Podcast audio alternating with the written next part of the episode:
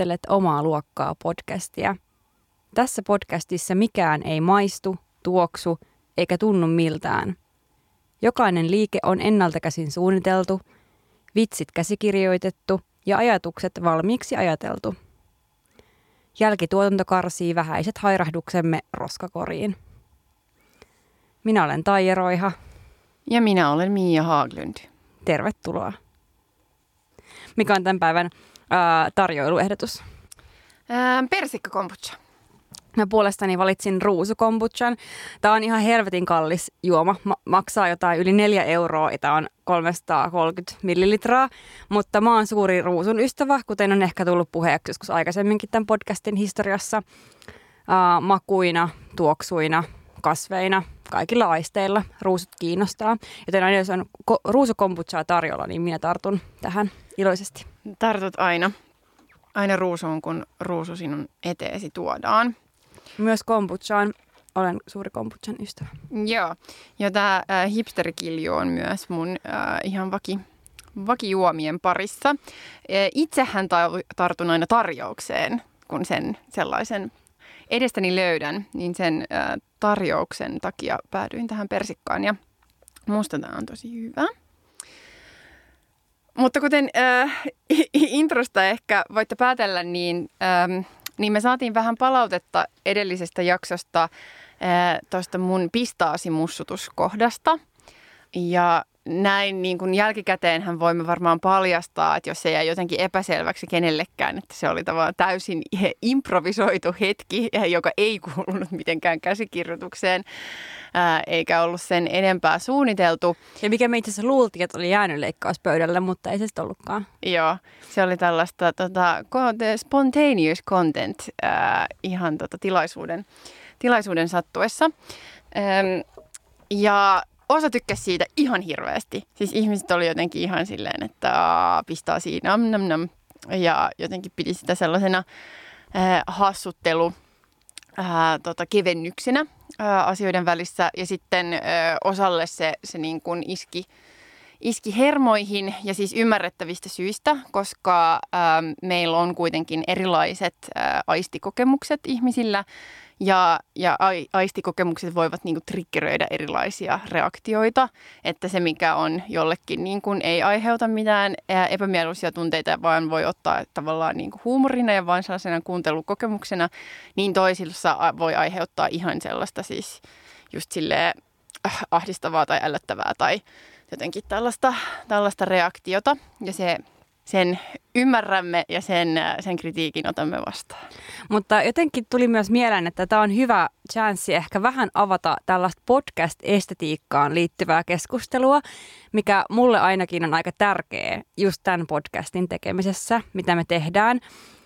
meidän kuulijoille on varmaan jo tähän mennessä aika selvää, että, että meidän jaksoja ei ole mitenkään hirveän tiukasti käsikirjoitettu, jos juuri ollenkaan.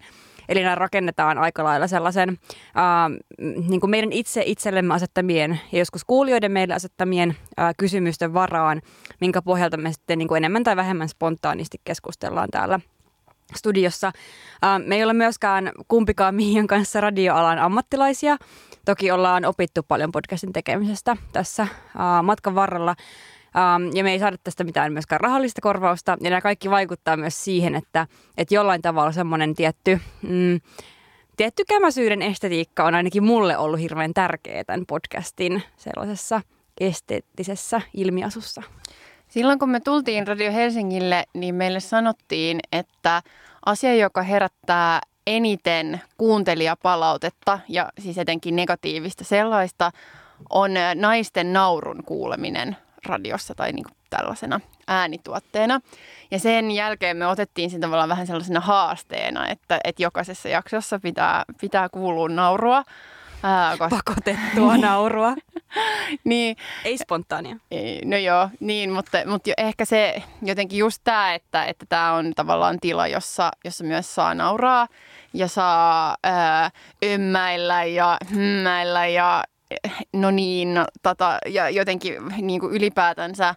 Ää, Hakea sanoja, niin, ajatuksia. Olla, olla jotenkin tässä hetkessä ää, just silleen vailla sellaista niin kuin liian ää, tiukkia tavoitteita äm, sille niin kuin ilmaisutavalle tai ilman, ilman sellaisia niin kuin sääntöjä, jotka mä ymmärrän, että, että niille on myös paikkansa tavallaan vaikka uutismaisessa ää, radiotuotannossa. Tai Joo, ja mä en missään tapauksessa halua, että kaikki podcastit kuulostaa samalta kuin meidän podcast, että mulla menisi myös pidemmän päälle siihen hermo, ja mä arvostan tosi paljon myös semmoisia niin kuin oikeasti huolella käsikirjoitettuja, taustettuja podcasteja tosi paljon, mutta, tota, mutta pidän myös tärkeänä sitä, että, että erilaisissa radio- ja podcast-tuotteissa niin kuuluu myös se jotenkin varianssi ja mitä kaikkea se jotenkin uh, radioformaattina voi mahdollistaa. Ja mun mielestä ma- mahdollistaa parhaimmillaan just sen, että, että siinä voi käydä sellaista niin kuin aidosti pohdiskelevaa keskustelua, missä, missä ei vaan niin kuin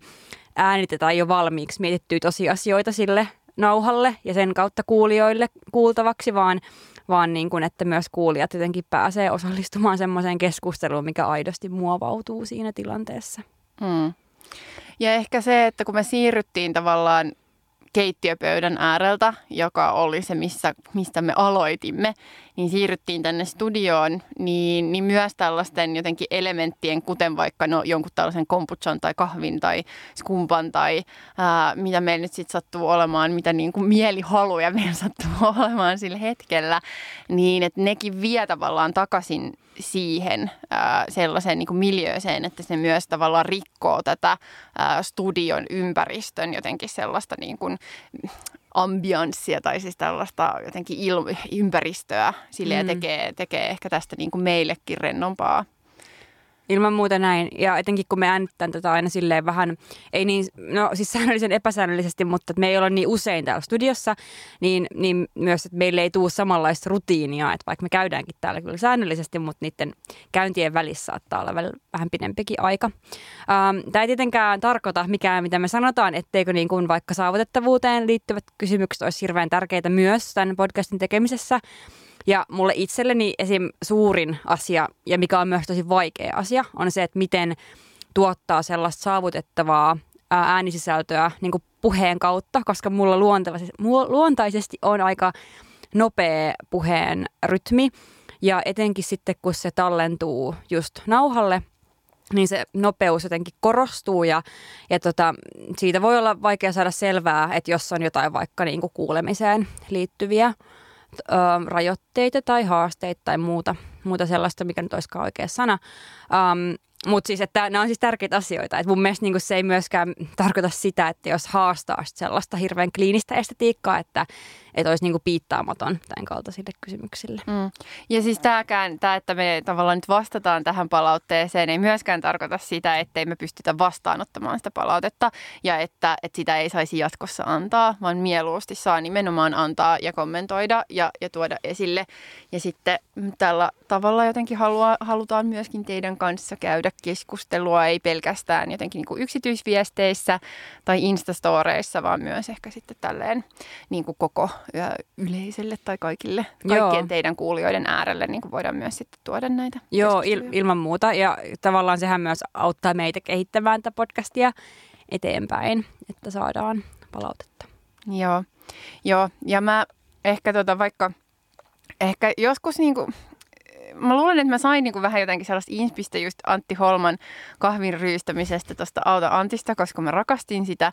Niin sit mä oon vähän jotenkin silleen, tää on aina ollut vähän sille tai sellainen, sellainen tavallaan viite, viite äh, siihen. Mutta, mutta voin myöskin ehkä vähän hillitä. hillitä ryystämisiä äh, tähän, tota, tästä lähtien ja, ja tota, pistaasin puhumisesta en luovu, mutta, mutta ehkä ehkä mussuttamista voin tehdä niin kuin pari senttiä kauempaa mikistä. Joo, ja kyllä me yleensä tehdäänkin, että niin. yleensä mikit siirretään syrjään, kun otetaan hörppyjä skumpasta tai kombuchasta. Joo, mutta tämä ei ole ainoa kuulija ää, palaute tai tota, mitä, mitä olemme tässä – viime aikoina saaneet, vaan no meillähän tulee ja saa todellakin siis saa laittaa, ää, laittakaa mielellänne ää, tota, erilaisia toiveita, että mistä te haluaisitte, että me puhutaan. Ja viimeksi me just sen takia puhuttiinkin tota, meidän ää, opiskeluajoista ja Ää, koska, koska siitä tuli kuulijakysymys, niin yksi toinen kuulijakysymys, joka on tullut, ää, koskee tota, kaupunkipolitiikkaa ja ää, spesifisti tätä hiljattain julkaistua Kenen kaupunki-pamflettia – ja pyydettiin kommenttia siihen. Ja nyt näin aluksi voin sanoa, että, että mä voin kommentoida sitä nyt tässä, tässä niin kuin nopeasti, mutta että me ei tulla menemään tota sen syvemmälle jotenkin tähän tähän tematiikkaan. Ja jos se kiinnostaa enemmän, niin sitten ää, tervetuloa mun Instaan ja DMiin. Ää, ja silleen niin tota, käyn, käyn tosi mielelläni siis keskustelua tästä aiheesta teidän kanssanne, koska tämä on, tää on sellainen aihe, jonka parissa mä teen niin ihan sikana juttuja joka päivä. Ja tämä on tosi paljon mun mielessä mutta ei ehkä niinku ihan tavallaan tämän podcastin ää, keskeisimpiä jotenkin teemoja. Tai siis, no Mia nyt yrittää kaunistella sitä, totuus, miksi me ei nyt kehitellä tätä asiaa tarkemmin, on se, että minä en jaksa lukea sitä pamflettia, koska mulla on niin paljon muuta luettavaa. Ja mä niinku, päät, pääteltiin niin, että ehkä ei ole luontevaa, että mä alan haastattelemaan Mia asiasta myöskään, joten Mia handlatkoon tämän omissa kanavissaan. Joo, äh, mutta tosiaan siis, jos te ei ole teille ennestään tuttu, äh, niin tämä Kenen kaupunki äh, pamfletti liittyy, äh, tai se on tällainen niin kuin, ähm, tota, ehkä kulttuuriympäristön ja niin kuin, äh, rakennettujen ympäristöjen asiantuntijoiden sellainen niin kuin ulostulo ää, siitä tavasta tai niistä niin kuin suurista tavallaan periaatteista ää, ja myöskin toteutustavoista, että millä tavalla Helsinkiä tällä hetkellä kehitetään ja millä niin kuin periaatteilla jotenkin kaupunkisuunnittelua tehdään. Ja tämä nimi itse asiassa viittaa sellaiseen niin kuin 70-luvulla julkaistuun pamflettiin, jonka nimi oli Kenen Helsinki, joka tavallaan käsitteli ihan, ihan samantyyppisiä teemoja ja jonka niin kuin suurena tavallaan myöskin kantavana teemana siitä ja tähänkin päivään, just tähän Kenen kaupunkiin, on e, etenkin tällainen sijoittajavetoinen kaupunkisuunnittelu. Ja tässä Kenen Helsinki-pamfletissa on äh, tota, muistaakseni 12 erilaista artikkelia, jotka niin kuin, tarkastelee vähän erilaisilla painopisteillä ja erilaisista kulmista. Äh, tota, just tätä kaupunkisuunnittelua. Ja mä itse asiassa itse olin mukana järjestämässä keskustelutilaisuutta tämän pamfletin pohjalta ää, nyt pari päivää sitten tässä nauhoitushetkellä. Ja siihen liittyen niin, niin voisin musta siihen keskusteluun osallistunut ää, kaupunkisosiologian apulaisprofessori Veikko Eranti aika hyvin tavallaan tiivisti ää, sellaisen jotenkin niin kuin kriittisen kaupunkisuunnittelukeskustelun ää, nelikentän, että mistä tavallaan lähtökohdista tai mitä vaaditaan ja, ja minkä tyyppistä jotenkin kritiikkiä tulee. Ää, ja siihen nelikenttään niin kuin kaksi niistä osista on representoitu tässä ää, Kenen kaupunkipamfletissa ja niin kuin osin se on sellainen konservatiivis-romanttinen ää, kritiikki, jossa tavallaan halutaan niin kuin säilyttää asiat kuten ne ovat olleet ja niin kuin romantisoidaan tavallaan sellaista tiettyä Helsinki-kuvaa. Puhutaan es- esimerkiksi sellainen, että puhutaan paljon vaikka niin kuin Helsingin näkymästä niin kuin merellisestä, näkö, niin että jos on merellä ja katsoo Helsinkiä, niin tavallaan, että minkälainen skyline ja ylipäätänsä, että minkälainen se, niin kuin, miten se asettuu, niin se on tavallaan ehkä jotenkin keskustelu sen ympärillä voisi ehkä laittaa niin tuollaiseen ää, jotenkin... Ää, siis aika, jos isolla pensselillä vedetään, niin tuollaiseen niin konservatiivis-romanttiseen. Sitten on sellainen enemmän niin kuin, vasemmistolainen tota, kritiikki, joka sitten taas keskittyy enemmän ehkä just tähän sijoittajavetosuuteen, rahoitukseen, tonttien myymiseen, ää, ja näin, näin edespäin. Ja, ja jossa sitten taas tavallaan tarkastellaan enemmän sitä, että kun lähdetään vaikka tätä tiettyä aluetta, nyt on ollut päällä vaikka Elielinaukio tai Etelä-Satalaman alueet Helsingissä, niin kuinka paljon jo niitä tavallaan lähtökohtia, että kun tehdään vaikka kilpailuohjelmia ja suunnitteluperiaatteita sen perusteella, että, että miten näitä lähdetään nyt tavallaan kehittämään, niin kuinka paljon ää, sijoittajien tarpeet ja siis eten, etenkin niin kuin sijoittajien tavallaan taloudelliset laskelmat kannattavuudesta ohjaa jo niitä periaatteita ja niitä kilpailuja, että ei tavallaan sit sitä to- toteutusta ja siinä tontin luovutusvaiheessa, vaan jo tässä vaiheessa. Ja se niin ohjaa sitten taas sitä, että minkälaisia ää, tota, erilaisia ideoita siihen itse kilpailuun saadaan ja mistä voidaan sitten valita, kun valitaan että, että millä suunnitelmalla edetään. Niin se menee niin tuohon vasemmistolaisen tota, kritiikin piiriin ja ehkä sellainen, mitä mä itse koen edustavani. Ää, niin, ja sitten tavallaan näiden vastakohtia on sellaisia, mitkä, ää, tota, mitkä sitten ei kuulu tähän kenen kenen kaupunkipamflettiin, mutta mitkä on tällaisia yleisiä, ehkä tällaisen niin kuin futuristis-fallisia, että enemmän kerroksia, että miksi ei ole lisää kerroksia, miksi ei ole enemmän vau-arkkitehtuuria. Ää, Ähm, ja mikäköhän se neljäs oli? Nyt mä en edes enää muista. Futuristis-fallisia. Joo. On, käyttääkö sanaa siis? Ei, ei, toi on viikon keksimä. Ai niin, okei. Okay, joo. joo. Mm. Hyvä sana. Joo, joo, joo, joo.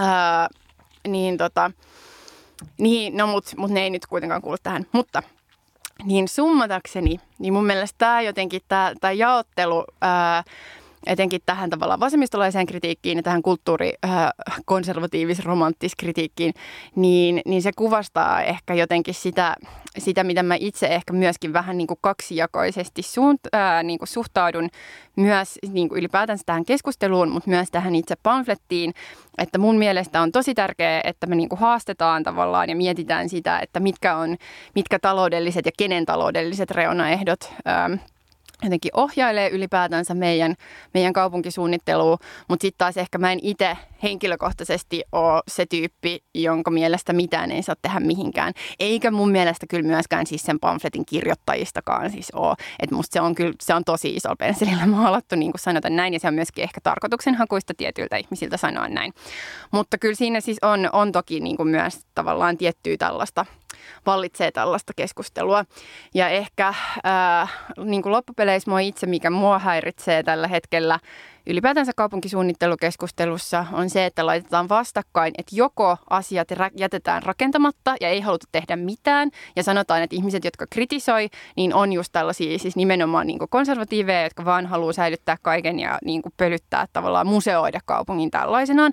Tai sitten me tehdään tällaisia siis niin kuin mas- massiivisia rakennuksia, ostoskeskuksia, siis silleen maksimimäärä jotenkin niin kuin kerrosneliömetrejä, mitä vaan jotenkin edes pystytään niin kuin kuvittelemaan joihinkin paikkoihin. Ja että nämä kaksi olisi ne ainoat vaihtoehdot. Ja se, jos jokin, on mun mielestä niin kuin mielikuvituksetonta ää, kaupunkisuunnittelua. Ja se, se on niin kuin se peruspremissi, mitä mä ainakin itse haluan haastaa ja mistä mun mielestä on tosi paljon niin kuin hyviä työkaluja tuossa pamfletissa. Toi on hyvä toi jaottelu, mihin sä päädyit tuossa just toi, että joko museoidaan kaikki tai sitten, tai uudistaa ja räjäyttää kaikki. Että toi on jotenkin ajattelutapa ja tämmöinen dikotomia, mikä toistuu aika monessa muussakin keskustelussa kuin kaupunkipolitiikassa. Ja tuntuu, että ihmisillä on hirveä kiire valita puolensa ja, ja sitten niin kuin argumentoida sieltä käsin, että kumpi on oikea, oikea linja. Ja mua itteni myös se turhauttaa tosi monessa eri tilanteessa, että et, et mistä tahansa oikeastaan sit puhutaankaan, että niin kun, et kun kaikkea ei voi koskaan säilyttää, että, että se säilyttäminen myös muuttuu vähän turhaksi siinä vaiheessa, jos me yri, niin kuin arkistoidaan joka ikinen, vaikka tämä kynä, mikä mulla on tässä kädessä, ja, niin kuin, ja jokainen niin kuin muistiinpano niin kuin tämmöisellä arkisen esineiden tasolla. Mutta myös kaupunkitilassa, että, että kyllä pitää olla arviointikykyä siitä vaikka, että mikä on vaikka suojelun arvoinen, mikä on sen arvoinen, että sinne ei kannata tehdä vaikka täydennysrakentamista, vaan se alue on sellaisenaan niin kuin hyvä ja kokonainen.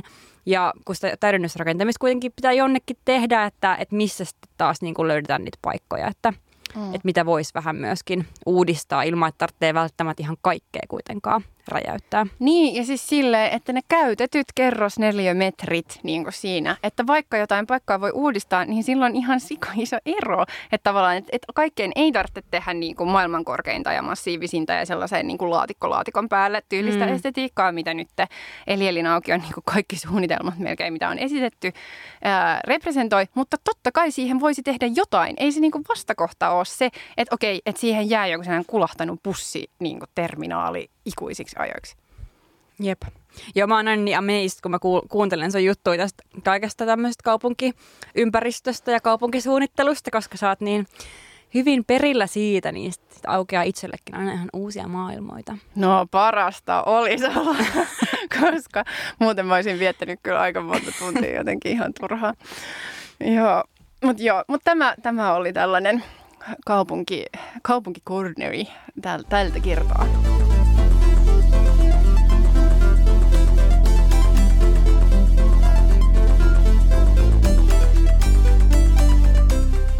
Me ollaan siirrytty meidän podcastissa pois kuulumisten kyselystä ja me ollaan siirrytty sellaiseen, tai nyt siirrytään sellaiseen, että, että me kerrotaan, että mikä meitä on viime aikoina ärsyttänyt ja Miia haluaisi ihan reippaasti aloittaa tämän uunituoreen osion.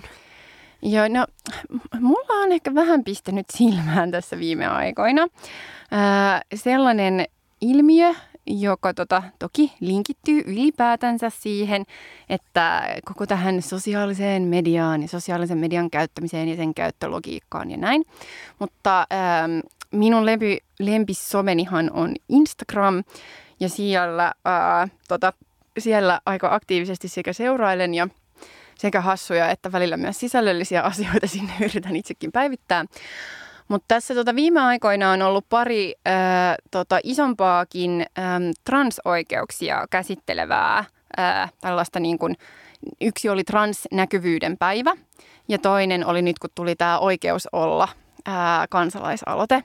Mikä on saanut ihanasti allekirjoituksia Kyllä. ja mm, mä toivon, että ketään kuulijaa ei tarvitse enää tässä vaiheessa kannustaa allekirjoittaa sitä, mutta jos joku nyt vielä ei ole ehtinyt tehdä, niin menkää tekemään Joo, do it. Siis vaikka se on täynnä jo se 50 000, ää, niin se vaan tavallaan se vaan vahvistaa sen, sen aloitteen niin kuin asemaa. Todellakin. Sitten kun se tulee eduskuntaan, että mitä enemmän allekirjoituksia siellä on, niin, niin lämpimästi, lämpimästi haluan kannustaa myöskin ihmisiä sen allekirjoittamaan.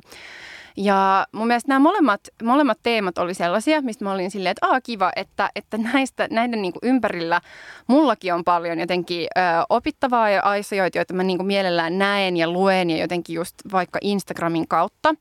Mutta se, mitä mä en kaipaa ää, tällaisen niin kuin teemojen yhteyteen, on, että niin kuin sissukupuoliset ihmiset liittää oman naamansa – siis näihin, ää, näiden tavallaan kysymysten esiin nostamiseen. Siis musta se oli ehkä etenkin räikeetä silloin niin transnäkyvyyden päivänä, koska sen nimi on transnäkyvyyden päivä. Niin. Ei silleen siis sukupuolisten transihmis, trans niin kuin, Liittolaisten. Sen, niin, näkyvyyden päivä. Että et olisiko se tavallaan ollut se päivä, jolloin olisi voinut, ja monet siis teki myös tätä, ja musta se oli ihanaa, että mä löysin tosi paljon niin kuin, uusia tilejä, ää, tosi mielenkiintoisia ja, ja hienoja tilejä seurata niin, ää, itse, jotta mäkin tavallaan saan enemmän sitä transnäkyvyyttä siihen mun omaan feediini Instagramissa, ja sitä kautta tavallaan opin ja, ja seuraan, ää, seuraan niin kuin näitä, näitä teemoja.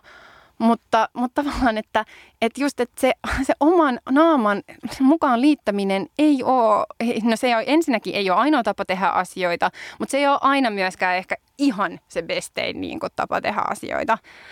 Että tässä, tässä jotenkin, no se pisti mulle silmään silloin ja sitten mä ajattelin, että pitäisikö mun postaa tästä tai Instori, mutta sitten mä olin silleen, en mä kyllä jaksa, koska mä en myöskään halua olla sille Debbie Downer niin kuin siinä päivänä, kun on silleen just tämä transnäkyvyyden päivä, vaan on silleen, että no niin, että hei jes, että, että tuodaan nyt esille just näitä hyviä juttuja. Öö, ja sitten mä ajattelin, että no tämä nyt on ehkä vähän mun omaa kitinää vaan, että get over it. Mutta sitten tuli tämä kansalaisaloite ja sitten taas niin kuin mun fiidi täytty. Ja ehkä anteeksi, jos mä nyt sukupuoli oletan, mutta, mutta myös ihmiset, jotka mä oon niin kuin melko varma, että identifioituu niin kuin cis-sukupuolisiksi henkilöiksi, niin sitten tavallaan nostaa sitä kansalaisaloitetta siis oman naamansa kerran. Siis, sä, siis ihmiset, jotka ei ole ollut sitä tekemässä, ei ole ollut niin kuin suunnittelemassa sitä kampanjaa, ei ole niin kuin, tavallaan, että joo, siis It's not, about, it's not about you. Niin todellakin provotka, provotkaa, promotkaa sitä. Ja musta se oli tosi tärkeää myöskin, että jengi vaan jako sitä. Ja mun mielestä se on taas yksi jälleen hyvä esimerkki, että milloin tämmöinen niin kuin some- ja insta-aktivismi, tai aktivismi ehkä lainausmerkeissä, mutta, mutta poliittinen toiminta toimii. Ja tämmöinen niin kuin klikki ja jako va- vaikuttaminen toimii. Et koska se vaan näkyy kaikkialla, et koska, tai ainakin minun fiidissäni se näkyy ihan kaikkialla, koska ihmiset jakoivat tosi paljon. Ja silloin niin kun ei käy sitä efektiä, mikä mulle ainakin usein on käynyt mm, joidenkin tuollaisten noiden aloitteiden kanssa, että sitten että mä oon, no nyt mä en just kerkeä käydä allekirjoittamassa tätä, mä käyn vähän myöhemmin ja mä kerkeen unohtaa se, että ai niin, mikä se olikaan, että et, et se, niin kun, se, että se tulee silleen joka tuutista, niin sitten se myöskin pitää sen pinnalla ja, ja tuo sitä painetta myöskin, että nyt toimitaan heti, että saadaan semmoinen tosi voimakas signaali siitä, että, että takana on tosi paljon ihmisiä. Mutta sen voi tosiaan tehdä myös ilman sitä sellaista niin kuin oman siis persoonan liittämistä siihen, koska it's not about you. Mm. Ja siis mä ymmärrän sen hyvin, että, että tavallaan siis monien ajatus, että en, en mä niinku usko, että kaikkien ajatus on silleen, että hei mun pitää nyt saada itselleni maksimaalinen näkyvyys ja nyt minä teet, että se olisi niinku superlaskelmoivaa. Ei vaan- varmastikaan. Eikä niin. kukaan varmaan tarkoita sillä mitään pahaa. Niin, nimenomaan, vaan, vaan ajattelee myös, että, että sillä on jotenkin arvoa, että, että minä nyt näytän, että, niin kuin, että, että minä olen tässä mukana, I stand behind you ja I support you ja niin kuin tavallaan, että se, että se halutaan tehdä niin kuin sellainen iso, iso jotenkin julist, tai jotenkin tästä niin kuin omasta ää, tota, ää, liittolaisuudestaan ja näin. Ja siis intentio voi olla tosi hyvä, mutta ehkä vaan ainakin minulle voi olla, että tämä ei häiritse ketään muuta ja sitten hyvä, jos on näin. Mutta mulle se ainakin oli vähän sellainen, että, että, nyt, että musta olisi vaan tyylikkäämpää olla ehkä tässä, tässä niin kuin vaiheessa liittämättä sitä omaa naamansa siihen. Mm. Ja, ja mun, mun mielestä olisi myös kiva, että tota, joka päivä voisi olla transnäkyvyyden päivä, että se ei myöskään rajoittuisi siihen jotenkin yhteen päivään. Ja ehkä sitä suuremmalla syyllä, kun joka päivä ei tällä hetkellä ole todellakaan transnäkyvyyden päivä, mm, mutta sen sijaan siis sukupuoliset saa tosi paljon tilaa ja näkyvyyttä, niin sitten se voisi olla ihan hyvä idea, vaikka se olisikin kuinka tuntuisi niin kuin pieneltä ja symboliselta ja kosmeettiselta seikalta, niin ehkä niin kuin sitten sen päivän myöskin rajoittaa sitä omaa näkyvyyttä omaehtoisesti. Joo, no niin, nyt so- no, mä meinasin sanoa, että somepoliisit nyt hiljenevät ja näin, mutta itse asiassa näin ei ole. Ei ole. We're just getting started. Jotain kyllä. Somepoliisina toimimisesta on kyllä tullut meidän uusi, uusi juttu. Tota, mä, mä taustan tätä asiaa nyt vähän, kun minä olin nuori. Ja kun minä olin nuori ja aloittanut poliittisen toimintani erilaisissa kollektiivisissa yhdistyksissä, ää, liikkeissä, mm, paikoissa. Ää, ja sanon kollektiivisissa siksi, koska se kollektiivisuus oli oikeasti ihan hirveän tärkeä osa sitä. No niin.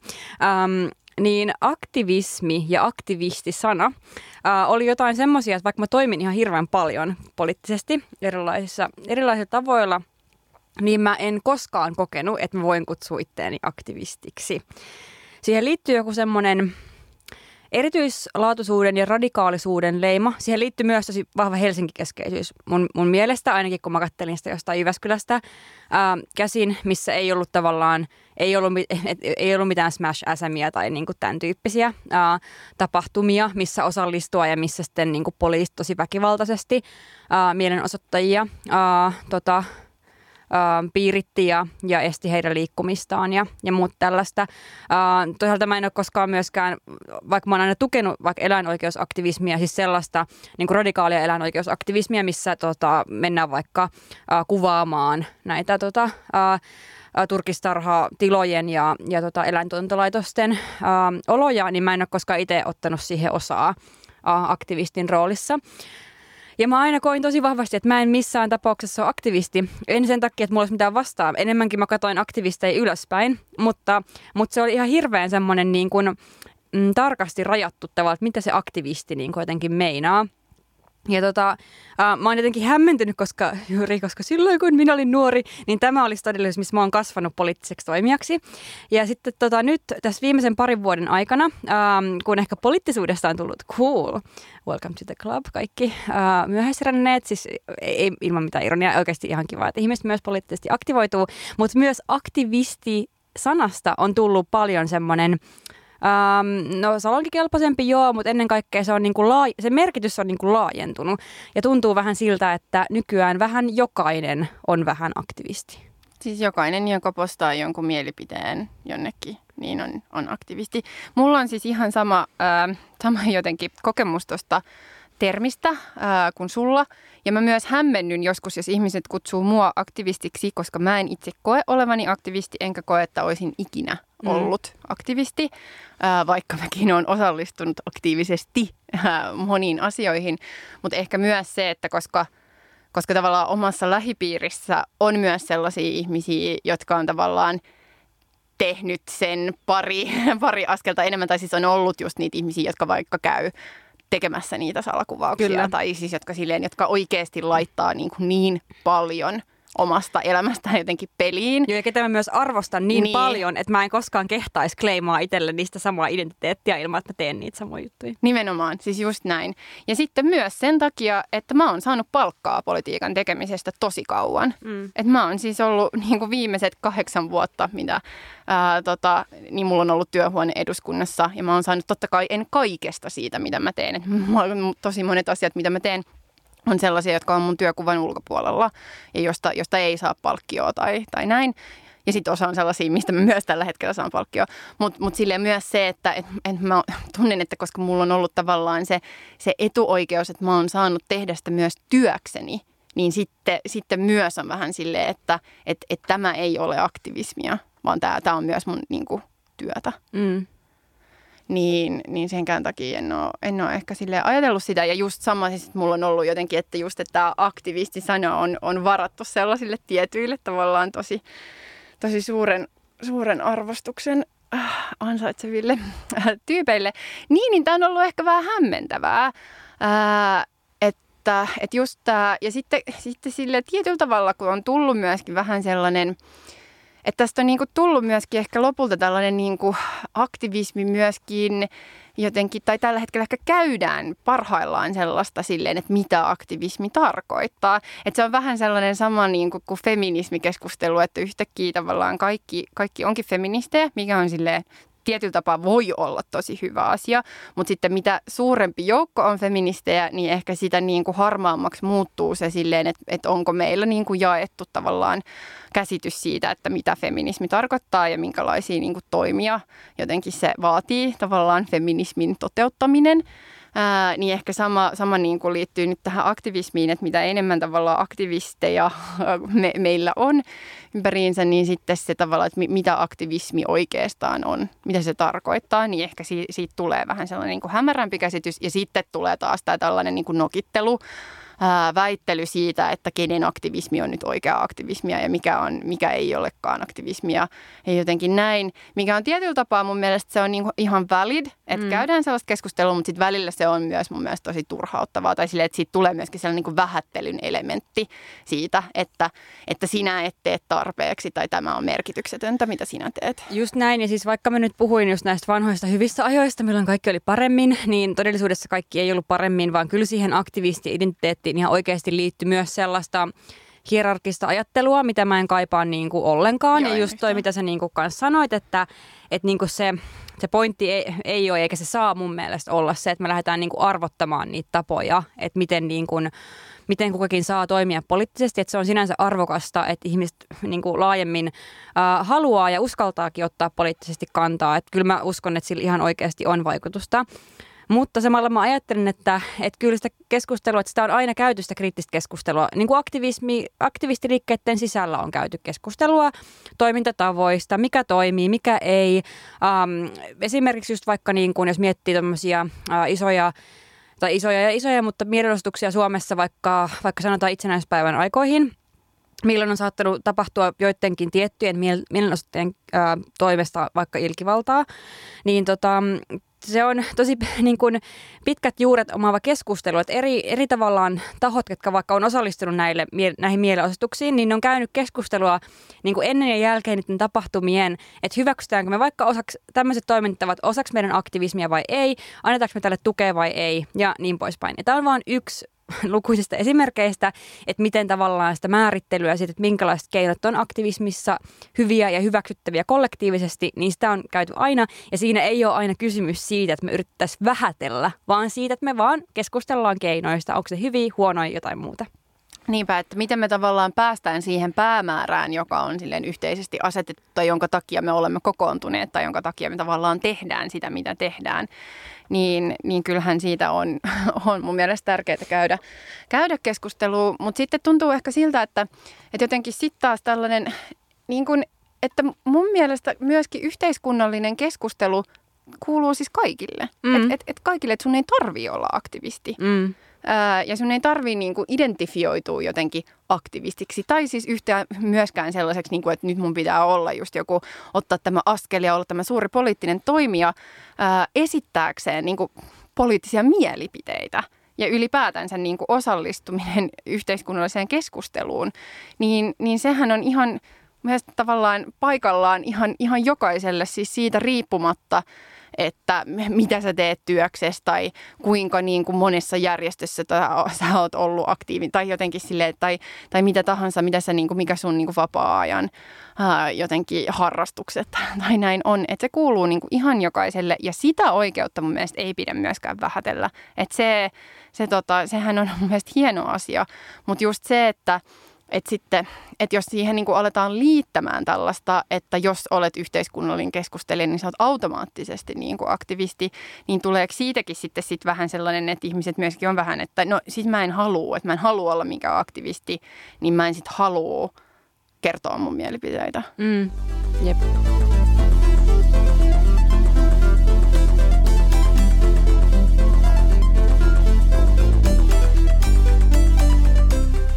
No mä mainitsin jo tuossa vähän aikaisemmassa vaiheessa ton uh, kollektiivisuuden ja sen, että miten se mulle itselleni on ollut hirveän tärkeä osa poliittista toimintaa. Um, niin tota, yksi asia, mikä mua just ehkä häiritsee tässä niin kun tämänhetkisessä someaktivismissa on se, että se on ihan hirvittävän yksilökeskeistä.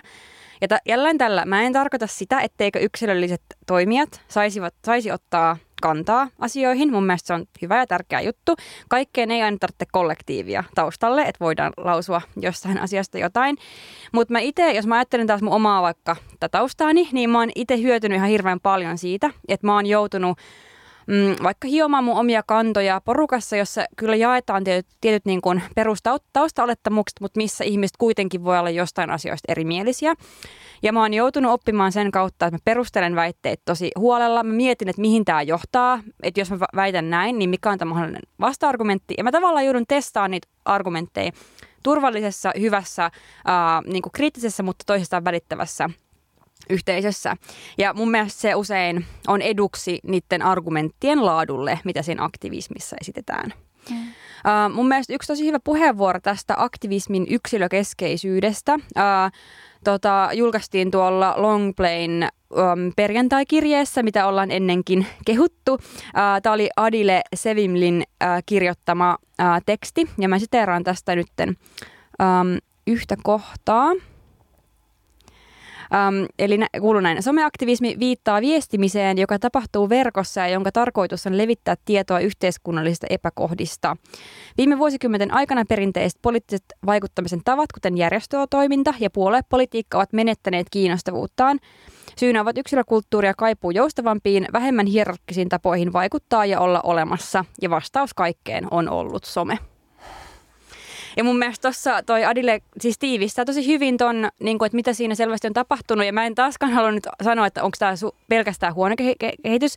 Ja muistan itse, että kun mä oon toiminut itse just tämmöisessä järjestöpohjaisessa, uh, järjestöpohjaisissa organisaatioissa, että et, et tämä kehitys havaittiin jo pitkän aikaa sitten, että huomattiin, että ihmiset ei ole enää kiinnostuneet tulee niihin niin kuin yhteisöihin ja mieluummin sitten niin kuin ottaa kyllä kantaa, mutta ottaa kantaa niin kuin siellä ää, niin kuin somen, somen puolella. Ja, ja mun mielestä niin kuin, olisi vaan tärkeää niin kuin just käsitellä sitä, että mitä se tarkoittaa meidän poliittiselle ajattelulle. Hmm. Ja siis myöskin, mun tähän liittyy myös äh, sille ilmiö, ilmiöpohjainen jotenkin... Äh, reaktiivisuus tai ilmiöpohjainen jotenkin niin kuin aktivismi tai toiminta, koska just, että, että samaan aikaan just kun huomataan, että vaikka että puolueisiin tai ylipäätänsä tällaisiin AY-liikkeeseen tai, tai tällaisiin niin perje, perje, perinteellisiin ää, kollektiivisiin vaikuttamisen niin kuin yhteisöihin just, että, että ihmiset ei samalla tavalla ole kiinnostuneita tai tuu, niin sitten kuitenkin pystytään ja usein aika reaktiivisesti niin tuomaan sellaisia massamielenosoituksia ää, vaikka no, tasa-arvoisen avioliittolain tai rasismia vastaan tai ää, ilmastonmuutoksen niin kuin pysäyttämisen puolesta tai näin, että et ihmiset on edelleen kiinnostuneita tavallaan politiikasta ja just näistä niin kuin isoista isoista kysymyksistä, mutta tarvii jotenkin sellaisen ehkä silleen, että, että ei haluta sitoutua jotenkin mihinkään kokonaisuuteen. Että ei haluta tavallaan, koska sitten sit se, se, että se joku toinen tyyppi siinä samassa yhteisössä saattaa sanoa asiat vähän eri lailla tai saattaa olla, että sillä on niin tämä sama mielipide sunkaan, mutta sitten sillä saattaa olla jostain toisessa asiasta joku eri mielipide ja sä et niin kuin halua tavallaan liittää niitä muita ihmisiä suhun. Että musta mm. tässä on joku sellainen tavallaan oman puhtauden ää, niin kuin tarve ja ylläpitää jotenkin sellaista silleen, että mä en linkity näihin muihin ihmisiin. Ehdottomasti. Ja, ja että mä vaan jotenkin silleen, että et, et mä pystyn kontrolloimaan just mun oman somefiidin, mä pystyn kontrolloimaan niin kuin mihissä miekkareissa mä käyn – ja mihin asioihin mä tavallaan otan kantaa. Mutta heti jos mä tavallaan lähden johonkin organisoituneempaan, niin sitten siitä tuleekin paljon vaikeampaa ja hähmäsempää ja, ja pitää tavallaan ottaa haltuun ehkä niin kuin laajempi skaala asioita, mutta sitten pitää myöskin diilaa muiden ihmisten kanssa. Joo ja siis, oh my god, minkälaisen tyyppien kanssa mäkin olen vääntänyt et en mä nyt sano, että se on ollut todellakaan mitään ruusultanssimista. Siinä on ollut paljon asioita, mitä mä en fiilaa. Ja mulle yhdessä vaiheessa oli hirveän tervehdyttävää myös se, että mä niin kuin jättäydyn niistä niin kuin näistä toimijoista ja niin kuin organisaatioista pois ja aloin tehdä asioita enemmän. No vaikka niin kuin tämä podcast nyt on mm. yksi esimerkki sit taas siitä, miten on itse suunnannut sitä poliittista toimintaa. Mutta mun mielestä tässäkin just mitä sä sanoit, niin tota, kuten kuulijat varmaan voivat arvailla, että tässäkin on taustalla paljon, mikä on myös meille herättänyt näitä ajatuksia, on ollut myös toi Laura Freemanin taannoinen kulttuurikoktailissa julkaistu kolumni, joka varmaan ei sen kummempia esittelyjä kaipaa, mutta, tota, mutta Laura kirjoittaa tässä ää, muun muassa näin, että vastustan somen puhtaana identiteettiprojektina toimivaa näennäisaktivismia. Ja okei, se voi kuulostaa jonkun mielestä ilkeältä ja totta kai tässä kolumnissa on paikoin niin kuin ilkeä sävy, mikä mun mielestä on myös joskus ihan tervetullutta, että, että mä en halua myöskään nähdä yhteiskunnallista keskustelua, mistä kaikki ilkeys on siivottu pois, mutta, mutta noin se tuntuu välillä vähän menevän, että sitten siinä on se jotenkin, että, että, että tuetko mun identiteettiä vai et, ja niin kuin, ja just se puhtaus siinä, ettei, ettei kukaan vaan tuo siihen vähän vääriä sävyjä ja sitten se huolella kuratoitu henkilöbrändi voi olla vähän sit vaarassa. Mm murentua. Nimenomaan. Ja siis musta, musta se on ihan, ihan fine ja sen pitääkin mennä niin, että vaikka silleen itselleen puoluepoliittisena toimijana, niin sitten välillä, kun joku toinen samasta puolueesta sanoo jonkun asian, joka on, ei edusta vaikka jotenkin mun omia ajatuksia, sitten joku toinen on silleen, että hei, että nyt tämä tyyppi sanoi tästä asiasta näin ja näin, ja miten sä voit olla samassa puolueessa, ja miten sä voit, niin kuin, miten te voitte olla, niin sitten se on vähän silleen, että news flash, että näin maailma toimii. Jep, jep. Et, tota, et, että, että se ei vaan siis, että jos me niinku vaaditaan jotain tällaista, jotenkin just tällaista niinku ajatusten tavallaan täysin streamlainattua puhtautta jotenkin kaikilta meidän ympäriltä, jotta me voidaan toimia yhdessä, niin sitten me ei päästä mihinkään. Ja sitä ei tule koskaan tapahtumaan. Ja jälleen kerran, tämä ei tarkoita sitä, etteikö sitä kriti- kriittistä keskustelua niin käytäisi.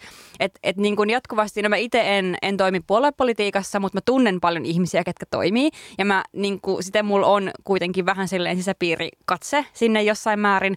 Ja mä niin kuin ihan jatkuvasti niin kuin kuulen ja todistan niitä keskusteluja, että käydään sitä, että okei, että joku vaikka tämän tietyn saman puolueen ähm, vaikka kansanedustaja on sanonut julkisuudessa jotain, mitä ei olisi pitänyt niin kuin sanoa ja mikä ei ole puolueen linjan mukaista, ja siis käydään aina ihan hirveästi sisäisessä keskustelua, että, että mä en tiedä aina näkyykö se ulospäin, ei välttämättä, eikä se välttämättä aina kuulukaan näkyä, mutta tota, mutta on ihan selvää, että niihin asioihin kyllä niin kuin puututaan. Mm. Ja on ihan vaik- hirveän vaikea kuvitella sellaista poliittista järjestelmää, missä meillä kuitenkaan ei olisi puolueita. Päinvastoin se on mun mielestä aika vaarallinen näkökulma, koska se, että meillä kuitenkin on ne puolueet, joilla on ne puolueohjelmat ja, ja ehdokkaat, jotka on kuitenkin sitoutunut niihin tiettyihin perusperiaatteisiin, niin se on myös edellytys sille, että meidän demokratia oikeasti voi toimia ja että meille ei tule vaan semmoisia niin sooloilevia politiikan niin kuin, jotain tämmöisiä superstaroja, ketkä niin kuin, vetää oman mielensä mukaan. Ja niitäkin mun mielestä on lähivuosina niin kuin, nähty, kun joku Anna Berner, äh, Anna Berner tulee vaan silleen tota, politiikkaan just silleen ajamaan, ajakseen vaan jotain. Taksiuudistus. Niin, niin läpi. Ja sitten häipyy heti, kun se on niin kuin, kun Sipilän hallitus on kuollut ja kuopattu. Mm. Et, en, en mä vaan halua nähdä sitä. Ja sitten se tarkoittaa, että meidän pitää hyväksyä myös ne huonot puolet siinä, mitä siihen välttämättä kuuluu, ja miettiä, että miten me handlataan sen asian kanssa. Mm. Ja siis, että just tämä, että kuitenkin niin kuin loppupeleissä, että mitä mä ajattelen, että sekä niin kuin aktivismissa ja politiikassa on kyse, ja aktivismi ja politiikka ei ole vastakkaisen, ne on niin kuin sama tavallaan, mutta, mutta äh, ehkä kai niin kuin aktivismi on poliittista, mutta on myös niin kuin politiikkaa, joka ei ole aktivismia. Äh, no anyway, niin, niin siinähän on kyse jonkun asian muuttamisesta. Mm, kyllä. Ja välillä niin kuin asioiden muuttaminen vaatii myös keinoja, jotka ja vaatii silleen yhteistyötä ja vaatii neuvottelua ja vaatii silleen, se vaatii niin kuin enemmän kuin vaan sellaisen niin kuin yhden ihmisen brändin. Mm ää, jotenkin ylläpitämistä. Mutta tässä siis tavallaan kaikessa tässä keskustelussa, niin mä en halua vähätellä sitä, ää, että, että ihmiset on ne niin kuin Instassa tai netissä tai ylipäätänsä silleen, että ne on somessa ja että ne niin kuin uskaltaa kertoa niitä mielipiteitä. Ja etenkin tavallaan sellaiset tyypit, jotka ei koskaan edes ajatellut just olevansa missään puoluepolitiikassa tai AY-liikkeessä tai whatnot. Ja sitten tavallaan kokee jonkun sellaisen heräämisen ja kokee silleen, että hei mäkin voin olla toimija ja, mäkin, ja munkin mielipiteellä on jotain väliä ja mäpä saadaan laitella niitä tänne. Niin no siis, että sehän on, se on niin kuin hyvä asia, että ei siinä. Mutta vaan se, että, että ehkä että me nähdään nämä niin kuin suuremmat just rakenteet ja se silleen, että, että miten, miten me tarvitaan myös ää, jotenkin niin kuin muutakin kuin vaan sellaisia, niin kuin, eikä ne ole pelkästään monologeja somessa, että ihmiset käyvät ihan sikana keskustelua, että sekin tavallaan mun mielestä, että jos, jos just Laura Freemanin kolumni on myöskin niin kuin jotain osoittanut, on se, että kuinka paljon keskustelua ää, tavallaan myös jossain Instagramissa voidaan käydä. Ja just silleen, että miten tavallaan ää, miten sille, tämä ei ole pelkkiä niin kuin monologeja, jo, jolle vaan niin kuin hurrataan, sille seuraajat hurraa ja kukaan ei koskaan sano vastaan, vaan siellä voi käydä niin kuin aika paljonkin sille väittelyä ja ää, tota, että voidaan haastaa toisten mielipiteitä ja voidaan niin kuin sille semi-julkisesti ainakin niin kuin tota, just käydä jotain aika kriittistäkin keskustelua, että et ei, se ole, ei se ole pelkästään sellaista sellaista niin kuin... Selkään taputtelua niin, ja hymistelyä. Niin. niin. Ja kyllä totta kai Instastoreihin liittyy omat ongelmansa, koska ne, just kun ne ei ole julkisia, että se on ihan täysin sit kiinni siitä, että kuinka paljon niiden viestiä lähtee tai vastaanottaja vaikka haluaa jakaa niitä vaikka omassa feedissä ja myös, että ne katoo. Kaikki tämä vaikuttaa tosi paljon, mutta siitä huolimatta siellä käydään minun mielestäni paljon parempaa keskustelua kuin mitä vaikka Twitterissä tai Facebookissa käydään. Uh, ja se nyt ei tietenkään paljon vaadi, että voi ylittää sen tason, mutta mikä johtuu varmasti just siitä, että ihmiset uskaltaa sanoa paremmin, koska ne voi laittaa sen just sillä DMllä. Ja, ja niin kuin mun kokemuksen mukaan, että vaikka niin kuin jossain DMssä, DM, kautta saatu viesti jossain Insta, tota, Twitterissä tai Facebookissa tuntemattomalta ihmiseltä, niin se on niin kuin 99 prosentin varmuudella ihan hirveä törkyä ja mä en halua lukea enkä avaa niitä – mutta Instassa tämä on niinku, mulla ainakin niinku aika harvinaista, että sellaista tulee. Mutta täytyy nyt kuitenkin sanoa, että mun korvanappiini on tullut tieto siitä, että Instagramissa ei kuitenkaan enää saisi käydä mitään yhteiskunnallista tai kulttuurikeskustelua. Ja tämän linjauksena siis esitti Oskari Onninen tuoreessa ylioppilaslehden kolumnissaan. Eli muistakaa kaikki kuulijat, että jatkossa kaikki te, jotka haluatte räntätä jotain asioita storeihin tai käydä keskustelua teidän Instassa, niin pidättäytykää ja lähettäkää ajatuksenne suoraan Hesariin, että että he varmasti julkaisevat kaiken. Kyllä, äh, koska siellä, siellä tota, just niin kuin mitään arvokasta keskusteluahan ei voida käydä muuten kuin just tällaisten suurten medioiden kuratoimana. Ei tietenkään, ei. ei. Jolloin he valitsevat, että mitkä, ketkä pääsevät ääneen ja, ja mistä aiheesta. Ei, Suomessa ei ole myöskään mitään muita medioita kuin isot mediat, muistakaa mm. myös se. Ei kannata seurata mitään muita. Nimenomaan. Nimenomaan näin. Ja mun mielestä se on, tota, että, että siinä mielessä, missä ää, Laura Freemanin kolumnia on, on tota, kutsuttu elitistiseksi, niin jos haluaa tavallaan elitistisen teikin tähän niin kuin somekeskusteluun, niin sit voi suunnata katseen tähän Oskari Onnisen ylioppilaslehden kolumniin, koska se on mun mielestä just sille, ja siis se itse myöntääkin siinä kolumnissa, että se on, on, on tota, Ää, on tavallaan elitistinen tapa ää, tai elitistinen myöskin haavekulttuurikeskustelusta, mm. että, että idolisoidaan enemmän tavallaan tästä niin kuin, ää, jotenkin norsunluutornista toiseen tapahtuvaa nokittelua, joka tapahtuu sitten niin kuin julkisesti jotenkin siinä yhdessä lehdessä tai sillä yhdellä niin kuin suurella media-alustalla.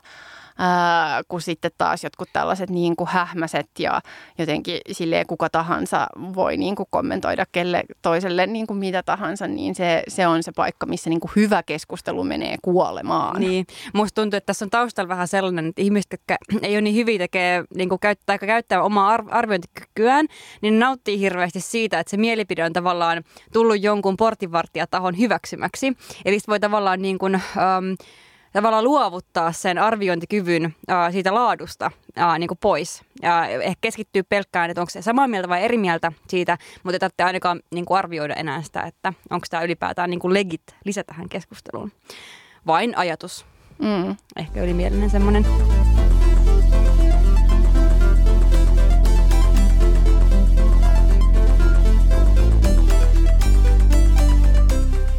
No yksihän sitten tässä keskustelussa on se myös semmoinen mielenkiintoinen tota, aspekti näissä käsitteissä uh, on se, että, että tota, aktivisti-sanan rinnalla myös influensseri on tämmöinen uh, semmoinen sana, mitä ei käytetty silloin, kun minä olin nuori. Ei todellakaan edes tiedetty, mikä se on.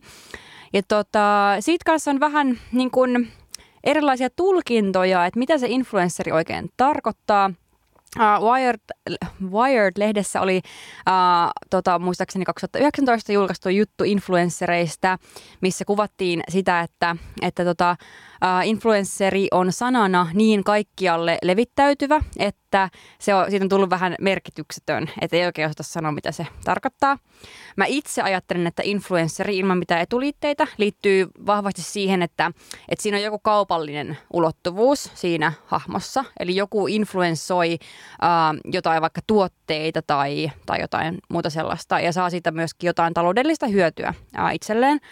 Mutta sitten en halua yhtään kiistää, etteikö olisi olemassa myös tämmöisiä poliittisia influenssereita, ketkä ei välttämättä myöskään hyödy hirveästi taloudellisesti siitä ähm, sisällöstä, mitä he tuottaa. Ähm, mutta kuitenkin niin kuin selvästi vähän niin kuin jo ty- että siitä on tullut vähän niin kuin työ, että me voidaan odottaa silleen niitä postauksia. Mietin vaikka jotain Minja Koskelaa, joka siis mun mielestä tosi ansiokkaasti niin kuin tekee tätä niin kuin, niin kuin tällaista poliittista influensointia, mm, tota, esim. vaikka Instagramissa ja Twitterissä.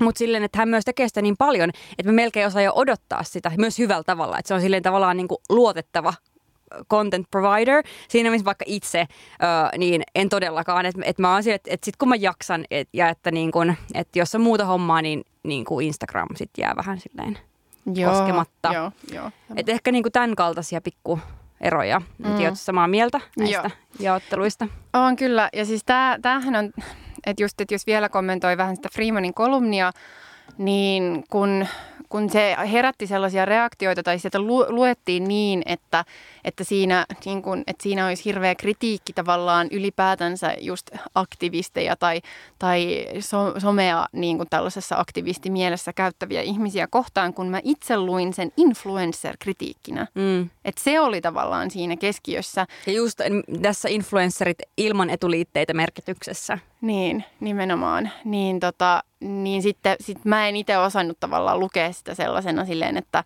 että nyt kaikki politiikka pois Instagramista mm. ää, ja että se on, on tavallaan turhaa, vaan nimenomaan jotenkin tällaista, että, että mitä, mitä, mistä tässä kaikessa, niin kuin, mitä, mihin olemme menossa, mitä on tuo, niin kuin, niin kuin, kun kaikki ää, jotenkin kaikki liitetään myös osaksi tällaista tota, henkilöprojektia mm. ää, ja brändiä. Ja just, että tässä taas niin kuin influenssereiden tapauksessa, että ketkä niin kuin taloudellisesti hyötyy siinä. Että totta kai siis kaikki influencerithan ei saa mitään tosi isoja palkkioita ja rahoja ja jotenkin silleen, että niin kuin, silleen kylve jossain niin kuin champanjassa ja no heitä no, seteleitä ympärilleen ja silleen niin kuin nauraa koko matkaa pankkiin ää, sen takia, että on, on tavallaan ottanut ehkä muiden heitä ennen tulevien niin kuin aktivistien ää, aika pitkään kultivoimia ajatuksia omikseen ja sitten tienannut rahaa niille, mutta, ää, mutta sitten tota, mutta kuitenkin siihen liittyy tavallaan se, se niinku sekä se niinku brändi että se taloudellinen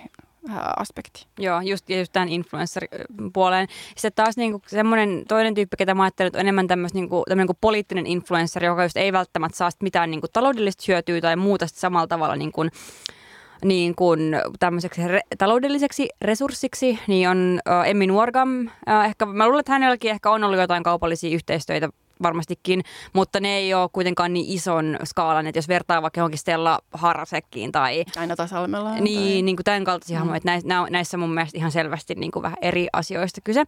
Mutta Emmi Nuorgam siis yö, tota, taannoisessa Kulttuuri Ykkösen haastattelussa puolestaan oli sitä mieltä, että nyt tämä on muistinvarainen steraus, eli saa, saa oikaista, jos menee joku olennaiselta osin pieleen, mutta, mutta influenssari on tavallaan kuka vaan, jolla on yhtään seuraajia ja joka niin kuin, jakaa mielipiteitään sosiaalisessa mediassa.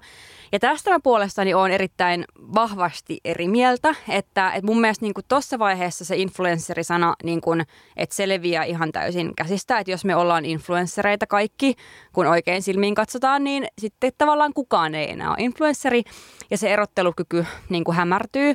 Et sen sijaan mun mielestä, että jos, että totta kai on hyvä tehdä tämmöisiä niin kuin influenssereiden, että ei puhuta myöskään influenssereista niin kuin semmoisena kokonaisuutena, että siellä on, ja on pitkään puhuttu vaikka tämmöistä niin niche-influenssereista, kelle ei välttämättä ole niin paljon seuraajia, mutta on joku semmoinen vähän edelläkävijän status tai paljon vaikutusvaltaa muulla tavalla kuin siinä seuraajamäärässä mitattuna. Ja sitten on just niitä kaupallisia tosi isoja influenssereita ja poliittisia influenssereita, mutta sitten mun mielestä kuitenkaan ja kaikki vaikuttaminen ei ole influensointia. Et siinä on kuitenkin joku ero ja mä en tiedä, että onko mä ihan itsekään kärryillä vielä täysin, että mikä se on, mutta...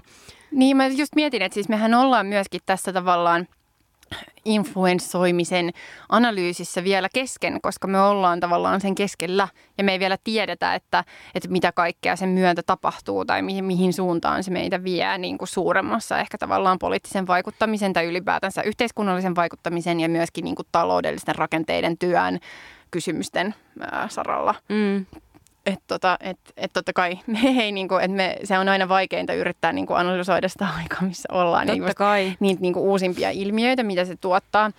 Ää, ja ennustaa, ennustaminen on vielä, vieläkin astetta vaikeampaa.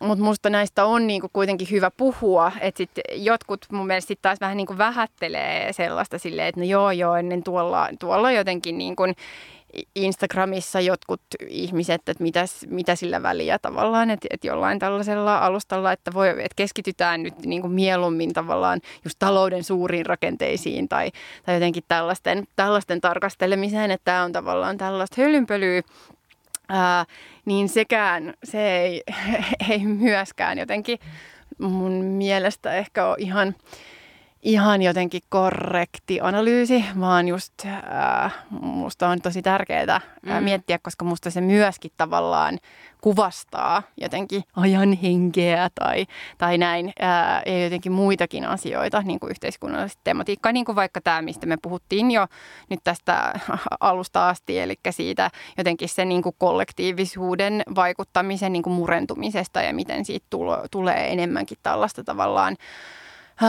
linkittyy tietyn tapaiseen niin kuin, oman äh, henkilön projektiin ja oman jotenkin silleen elämänsä ja niin kuin, kurotoimiseen ja, äh, ja näin. Äh, että tämä, tämähän on niin kuin vahvasti jotenkin sen äh, niin kuin ilmiö. Mm. Ja, näin. Kyllä. ja varmasti tämä pala- tulemme varmasti palaamaan tähänkin analyysiin ja tarkentamaan ja olemaan eri mieltä itsemme kanssa tulevaisuudessa, mutta, mutta jostain pitää aina lähteä liikkeelle, jos haluaa tehdä muutakin kuin toistaa niitä asioita, mitkä kaikki jo tietää ja yhteisesti jakaa. Nimenomaan. Joo. Äh, tota, mulla alkaa tämä kombucha pikkuhiljaa loppumaan, että Uh, joo, sama, mutta voitaisiin vielä mm, mainostaa erästä tilaisuutta, missä olemme uh, Instagramin välityksellä tietenkin um, mukana. Eli torstaina 22. huhtikuuta kello viidestä kuuteen me vieraillaan tuolla uh, Kosmos Kustantamon uh, Instagram-tilillä ja ollaan siis siellä tämmöisessä erottamattomat lukupiirissä. Ja erottamattomat on siis Kosmoksen uusi tota, käännösjulkaisu, Eli Simone de Beauvoirin ää, aikaisemmin julkaisemattomasta pienoisromaanista on kysymys ja se on nyt käännetty myös suomeksi. Ja meillä on ilo olla sit siellä ää, lukupiiri vieraina, eli tulkaa ihmeessä meidän, meidän mukaan sinne ää, langoille. Kyllä. Ää, ja tota, sitten olisi yksi luksussuositus. Kyllä, haluatko sä kertoa tämän? Joo. Tämä on meidän yhteinen tavallaan, kyllä. mutta sä oot ollut tässä tämmöinen keskeinen ainut. Joo, meillä on y- uusi ö, yhteinen tota, musiikillinen innostus, ää, joka tota, itse asiassa myöskin haikailee ja katsoo aikaan, aikaan taaksepäin, ää, eikä, eikä ole kyse mitään, mistään tällaisesta niin kuin uudesta, modernista, jotenkin ymmärtämättömästä musiikkihömpötyksestä, vaan ää, tota, niin kuin, tällaisen meidän kaikkien tunteman artistin tavallaan menneisyyden nerouden jotenkin siihen havahtumisesta ja sen niin kuin, ottamisesta haltuun. Ja puhe on totta kai kirkasta. Siis kirka. Kirka on upea. Ja jotenkin myös semmoinen, niin kuin, että kyllä mä oon aina tiennyt, että se on tosi upea, mutta sitten Mä, mä en, mä en oo. ole koskaan jotenkin, se ei ole niin kuin koskettanut mua kuitenkaan sille henkilökohtaisella tasolla. Ja se on ollut ehkä vähän sellaista niin kuin kuitenkin enemmän taustakohinaa. Tai vaikka äh, Jyväskylässä kulttimaineen saavuttaneen äh, Jytä- ja Iskelmää-klubin äh, keskeisiä jorausbiisejä monet kirkan hiteistä. Mutta tota, pääsiäisenä kyllä oli aikamoinen kokemus, kun kuunneltiin moneen otteeseen Kirkan äh, Kirka-nimistä äh, levyä. Muistanko oikein, että vuodelta 69? Kyllä muistat. Ja Kirkalla on siis ainakin kolme ää, Kirka-nimistä levyä. Eli on tota, It's a trick. Niin, että on, on tärkeää siis tota, valikoida oikea levy, ja se on siis se, joka on julkaistu 69. Ää, niin se, ottakaa, ottakaa se levy haltuun. Siis toinen tällainen, niin kuin, just tällainen niin kuin bailauslevy voisi olla tämä Tiukka linja-niminen levy, joka on julkaistu 75, mutta mulle ainakin edelleen tämä tämä Kirka-nimikkolevy vuodelta 69, niin, niin, niin iskee. Kyllä, ja etenkin siinä tämä Leijat-kappaleen tämä alkuperäinen sovitus niin on tosi, tosi kaunis, herkkä ja ta- taiteellisesti kunnianhimoinen, että siinä on tosi paljon erilaisia äänielementtejä, joita, joita kannattaa kuunnella tarkkaavaisin korvin. Ja tota, voitaisiin laittaa tämmöinen kalasteluyritys verkot vesille, että tota, jos jollain meidän kuulijoista sattuu majailemaan levyhyllyssä tyhjän panttina tämä Kirkan kyseinen levy, eli Kirka vuodelta 69, niin pyytäisimme, että ottakaa yhteyttä meihin ja me mielellään ostaisimme sen vinyyliversion. Joo, maksamme pois. rahat ja postikulut. Kyllä, joo. Saa olla yhteydessä. Uh, voi olla yhteydessä vaikka omaluokkaat.gmail.com tai kaikkein mieluiten Instagramissa DMllä tulee perille, mutta kyllä me sitä sähköpostiakin joskus luetaan. välillä. No niin, ensi kerralla sitten tällainen tota, ti- tiiseri ensi kertaan, että sellainen eh, tota, kipeä aihe kuin eh, aivot. Aivot, joo. Think big or go home. No niin, heippa heippa.